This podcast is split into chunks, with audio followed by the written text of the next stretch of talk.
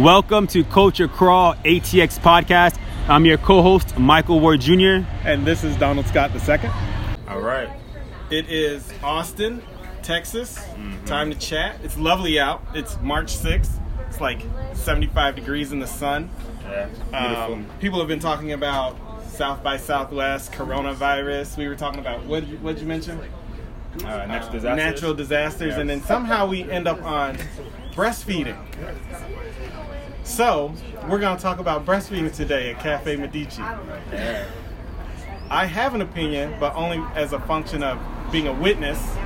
But it seems like we have an expert that's visiting from uh, out of town, and we would love to hear, um, you know, like just just kick us off with with what that conversation is about. Well, let me just give you some background on her. So, to be a certified lactation consultant, uh, internationally board certified lactation consultant.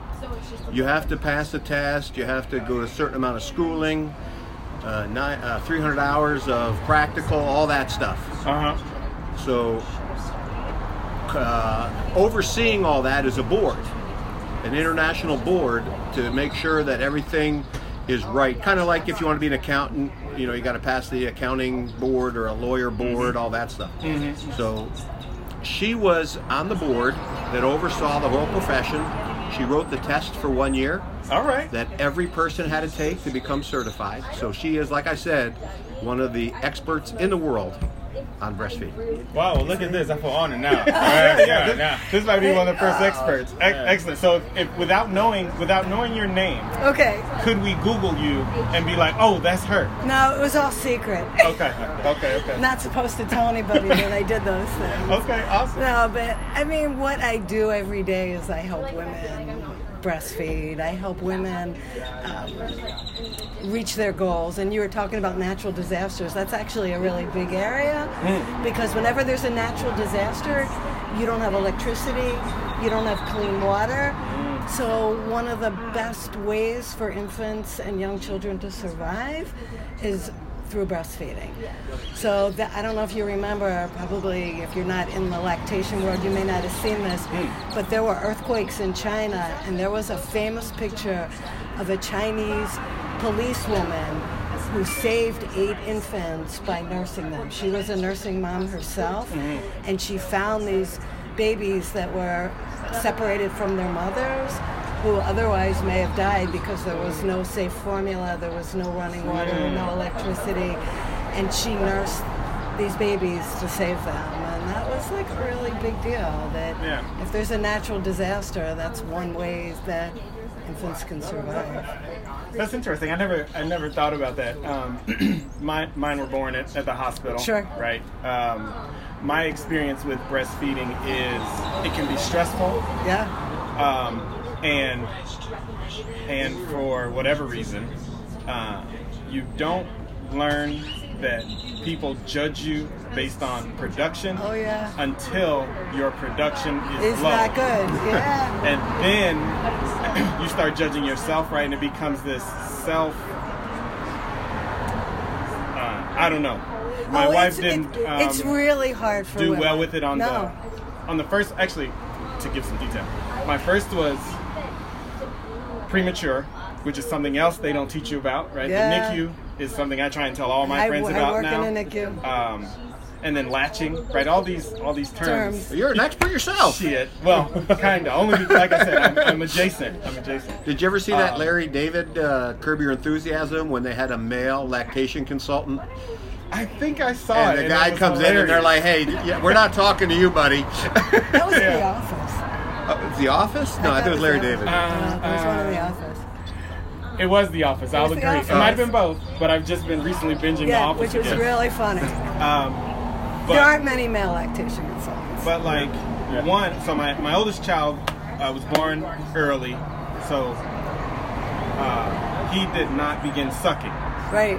Okay, so then that caused some stress because we were also at the Yeah, NICU, pump. which who knew what the fuck that was. Uh, and then my second, he was okay, but then we learned that because of the previous experience, it just wasn't like um, a comfortable experience for my wife. And then the third one, we were like bottle now. You You know what I mean? And we didn't want any of the stress from the lactation because, because also sometimes the nurses can be real judgy. Oh yeah. You know what I mean? They're like, you must breastfeed. Uh, it's it's the whatever they say, right? Sure. And they just make you feel bad. Oh, I know. There's there's actually a whole movement now. There used to be breast is best. Now there's one called fed is best, which is Okay. a reaction to all these women, you know, feeling judged mm-hmm. and feeling incompetent as mothers if they fail and it shouldn't be that way that you know all women are valued all women can be good mothers and you know i truly believe that breastfeeding is really good for the mom and the baby but if it doesn't work we need to support all moms Yeah, right. i mean my daughter-in-law just weaned her my granddaughter at about nine months because she went back to work full time and Mm-hmm. you know she was away for a while and it just you know she did good but she didn't make it to a year which is Right. what they recommend Okay. Now, who is they? Is they you? Actually? so the world health organization recommends that all children be breastfed for two years Oh, okay. that's okay. the minimum for the For two years? for two years. The American Academy of Pediatrics recommends six months exclusive, so no food, no water, no juice, nothing, just breast milk for six months, and then to continue for at least a year.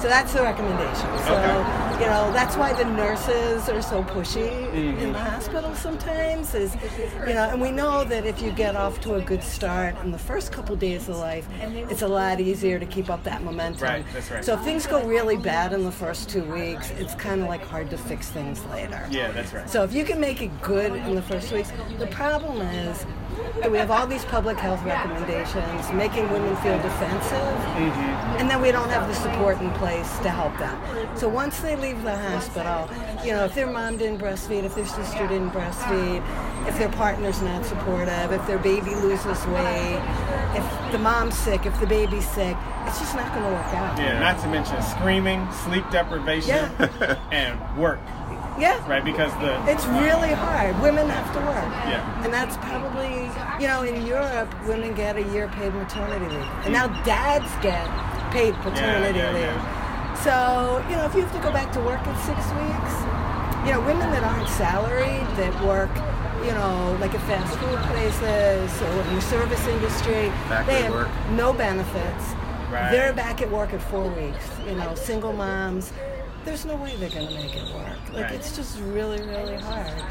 So you know, women that have the luxury of staying home three months, six months, a year. I mean, my daughter almost had a nervous breakdown. She went back to work as a third grade teacher with a three-month-old baby, traveling an hour each way. She never saw her baby, never saw her. Her husband was watching the kid. Mm. She'd come home, go right to bed, wake up, have to leave before the baby got up. She quit after six weeks. Yeah, right. she Quit- quit teaching, Quit teaching. yeah, yeah, because she realized being a mom and having sanity was more important Right. than being a third grade teacher. perspective does change too immediately after you had a child. Um, relative, so uh, pivot, but let's come back. Um, women's liberation, right, and then equality, right, gender equality. I've always said the only way, from a work perspective, genders could be equal is if men carried children and had to concern themselves about breastfeeding. Otherwise, It's not equal. it will never It'll- be it'll equal never be because equal. I'll never have the experience of should I be here Yeah. typing this email, listening to you jerks, or should I be at home nursing my child? It's hard. It's hard. That, that's not a question that will ever cross my mind, and therefore, either we just agree that, that the situation isn't equal, and therefore we need policies put in place to boost the experience, or stop saying that you know you should be able to Do be both. equal because we've given you the opportunity to be equal. A lot, a lot of workplaces are allowing women to bring their babies to work, mm. which is a really cool concept. That babies under six months can just be with their moms, and the moms can nurse the baby and they say it makes everybody in the workplace happy when there's a baby in the office, and you know, it, it's just a different experience. Uh huh. Unless that baby's screaming, whose baby? yeah, whose baby? Whose work? Uh, You see, but and in, in situations like that, from a business standpoint, that's just a cop out. Is that you know you don't want to let the person off completely and say like, hey, you know, you, you, you got to come to work though. You can, you bring your baby though. You can bring your dog. You can bring your cat. You can whatever you want to bring, but you got to be working though.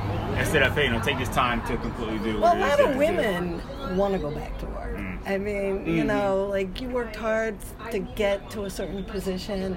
You know, you put a lot of money into your education and your Yeah, career right. path, and unfortunately, taking time off sets you back. So, Yeah. you know, if you stay home for a couple years doing something that should be valued by our society, raising children, you're starting at the bottom again when you come back to work. So Yeah, that's true. It's it's hard. I think women really struggle with that. You know, I mean, I have four kids. I was home with my first two, and I went back to school and worked with my second two. And being home with kids is hard, and not being home with kids is hard. It's it's um, And being Yeah, a dad really is easy debate. because, like you said, you go to work. yeah. And You you- know the mom's home taking care of the kids, and it's that you know I'll be back at you know six o'clock. Yeah. And uh, you know I did as much as I could in the house. I think we were close to 50-50 if that was possible. But you're right; it was not the main thing on my mind. What's Right. what's happening right this minute with the baby? Right, right. The the idea that um, that you are responsible, actually fully responsible for this life yeah. form that you carried around. You know what I mean? Actually, when when I started thinking about, I know.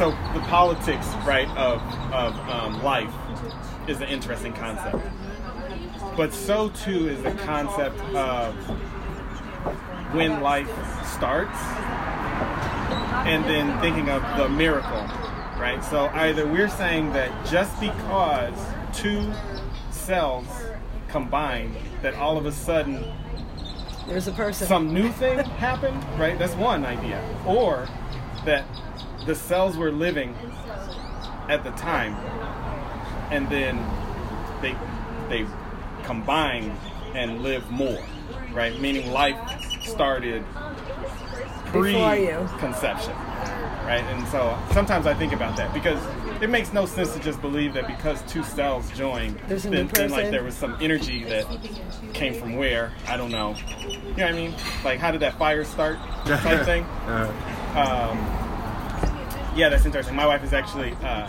she, she was going to work, but then stopped. And then once you stop, it's easier to and then children start rolling. Um, it's it's a it takes more energy to go back into the workforce than it does to not.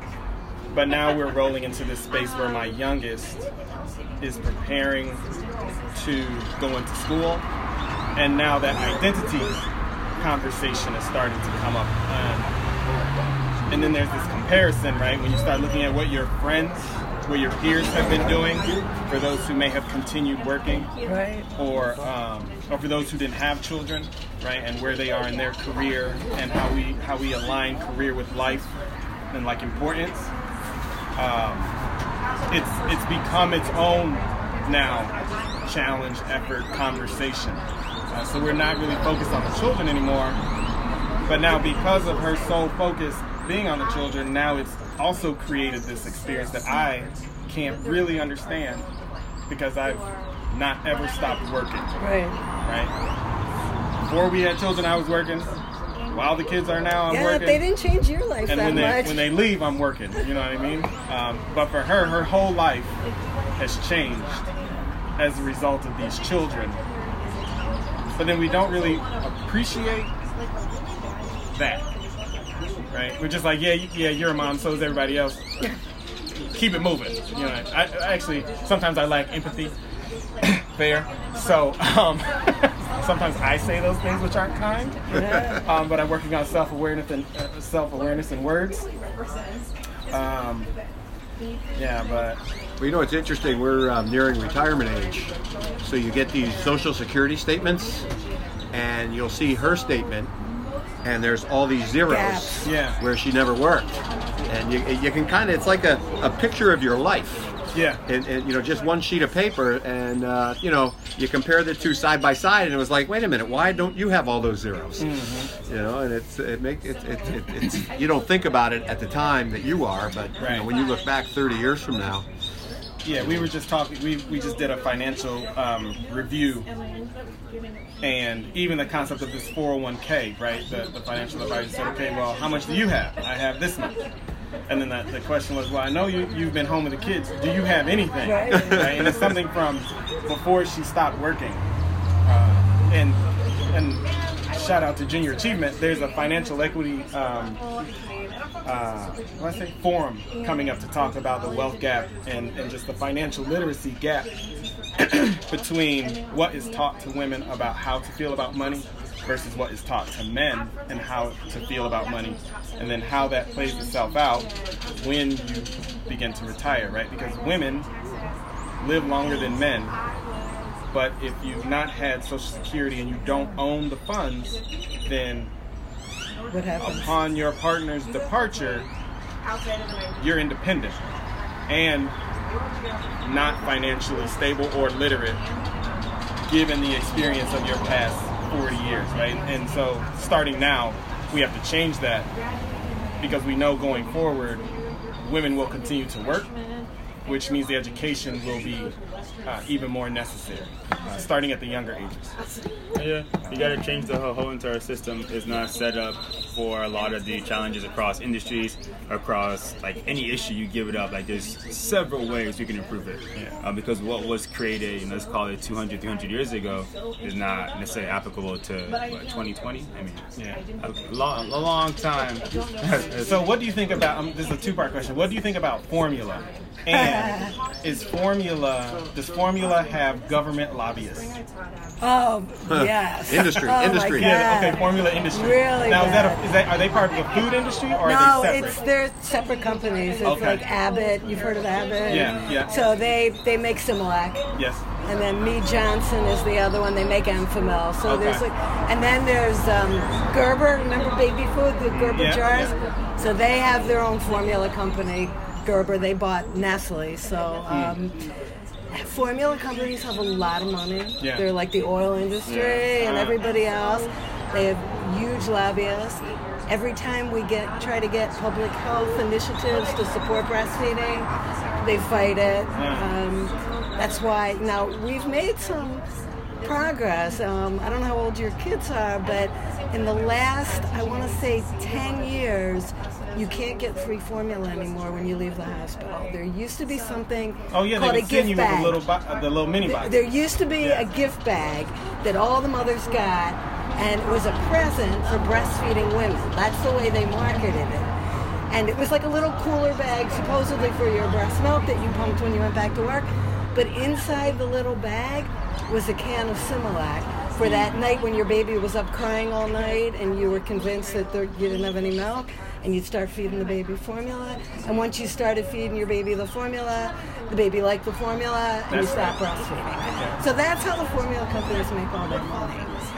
Actually, from a food from a food science perspective, um, and then thinking about the way we're addicted to say McDonald's. Yeah. Are is formula addictive? So I'm also a dietitian. I am a nutritionist, Yeah. and I know a lot about things like that. But um, is not addictive. I mean, babies have to be fed. So breast milk is what's recommended. Breastfeeding is the best way to feed a baby, but moms can certainly pump and put the milk in a bottle, which a lot of women prefer. That other people can help feed the baby. Right. Moms have more freedom. They know they're going back to work anyway. Some babies don't like breastfeeding. Like they never latch on well. They hurt the mom. Um, sometimes it's just not a good fit between the baby and the mom. So if the moms can make milk and pump, it's a lot more work for the mom because she's got to do two things now. She's got to pump, clean that up, then feed the baby the bottle, then clean that up. Right. So And unlike- store. It's a, it's a lot more work. Yeah. It's a lot more work. So now it's becoming a little more popular to share milk. I don't know if you ever heard about this. Oh, is that right? So there's something called shared milk. So say you're a mom and you pump and you've got all this extra milk in the freezer Uh-huh. and you decide you don't need it. You're not going back to work. You just pumped all this milk for no reason. And you have a neighbor down the street or somebody on Facebook. There are these groups. There's a group called Human Milk for Human Babies. Um, it's a Facebook page. It's a closed group. People screen each other. There's no money exchanged. Um, you know, you meet somebody in your community. My daughter did that. She donated milk. Guy came over. The dad came over. They used a surrogate to have a baby, so the mom couldn't breastfeed. Okay. And they wanted to use what was best for their baby. They wanted to use human milk instead of formula. So it's a big thing now. Um, every health agency in the world has come out against it. That it's not Oh. safe, that there's risks involved. You don't know if that person's doing drugs. You don't know if they smoke. You don't know what medicine they take. You don't know if they have diseases because they're not screened. But there's a whole movement in America now of women who, or you know, say you're, uh, you know, same-sex male couple, you Right, adopt right. a baby, or you have a surrogate have a baby. Neither one of you can breastfeed, but you want what's best for your baby. You want human Okay. milk. So instead of you can't buy yeah. human milk, Yeah. but you find a woman or several women who are generous. So why aren't they making money on this? Is it because it's not yet? ethical. Because it's not a business. Not everything that you do No, for the good. should be a I, I take it back. People do charge money for it. It is Okay. really frowned upon. Yeah. They I mean, I found think out that should- bodybuilders, like guys, were buying the milk and drinking it themselves because they thought it had special powers in it. So That sounds like a market. No, I'm not. You know, Yeah. I'm just saying. It- it- it is a I'm just- that sounds like something you can it- get Bitcoin not- up it- against. yeah, you know. it, it doesn't feel right. It doesn't feel right. Oh. But you can buy milk from a milk bank. They have milk Okay. banks. There's one in Austin. There's about 20 milk banks in the United States now. okay. That milk costs between $4.50 and six dollars an ounce, and it goes to really sick premature infants. So Mm-hmm. hospitals buy it. In Texas, actually, Medicaid pays for it. Like, Okay. Like if you have a sick baby that has allergies and you need to get human milk from a milk bank, Medicaid will pay for it. So do they do they test it then as long as They test all the women. The Okay. women are tested. They have blood drawn. The milk is pasteurized. Mm-hmm. So it's just like milk. You go, you know, to the grocery store. You buy cow's milk that's pasteurized. It's Right. perfectly safe. You never Right, think you're going to get a disease from putting milk in your cereal. Right. So human milk can be pasteurized too. It's heat treated. So it's very safe. It's cultured. The women have blood tests. Um, but you can't afford that. Babies drink 20 ounces Yeah. a day Right. of milk. Right. So the price and if is it's so four high, dollars an ounce, that's 80 bucks a day. Okay. Huh, that's interesting. I didn't know that. I was just thinking about my media consumption of shared milk.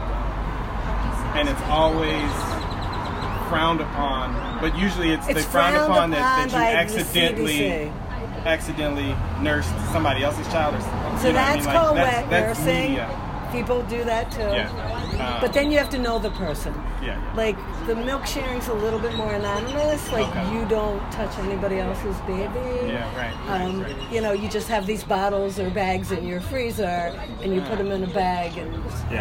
and somebody Actually, you know what? So. I mean, I guess it makes sense that you can't share it, but I do know some moms who just create too much milk. yeah, yeah, Right? And like it just yeah. comes. Th- those are the moms that share. Yeah, yeah, yeah. But they- I don't think she ever shared. It was a, just a freezer full And then you end up throwing it milk. away when your baby's a year old. Yeah, see, this one, you know what? Just learn See, something. this is lot- how the podcast works. A lot of babies right. won't take a bottle if their moms are breastfeeding. So, hmm. say the mom doesn't have to go back to work, and she's nursing, but she pumped a lot in the beginning because she was too full, or she thought she was going back to work. So she could have a freezer full of milk, and now her five-month-old baby has no interest in drinking a bottle. Mm. So she's got all this milk she has mm. nothing to do with. So what is her choices? She can throw it away, or she can find somebody that would be happy to give it to her baby. Say mom had twins, and she's not keeping up with making milk for two babies Right, or right, triplets. So if somebody wants to share milk, then she can get it.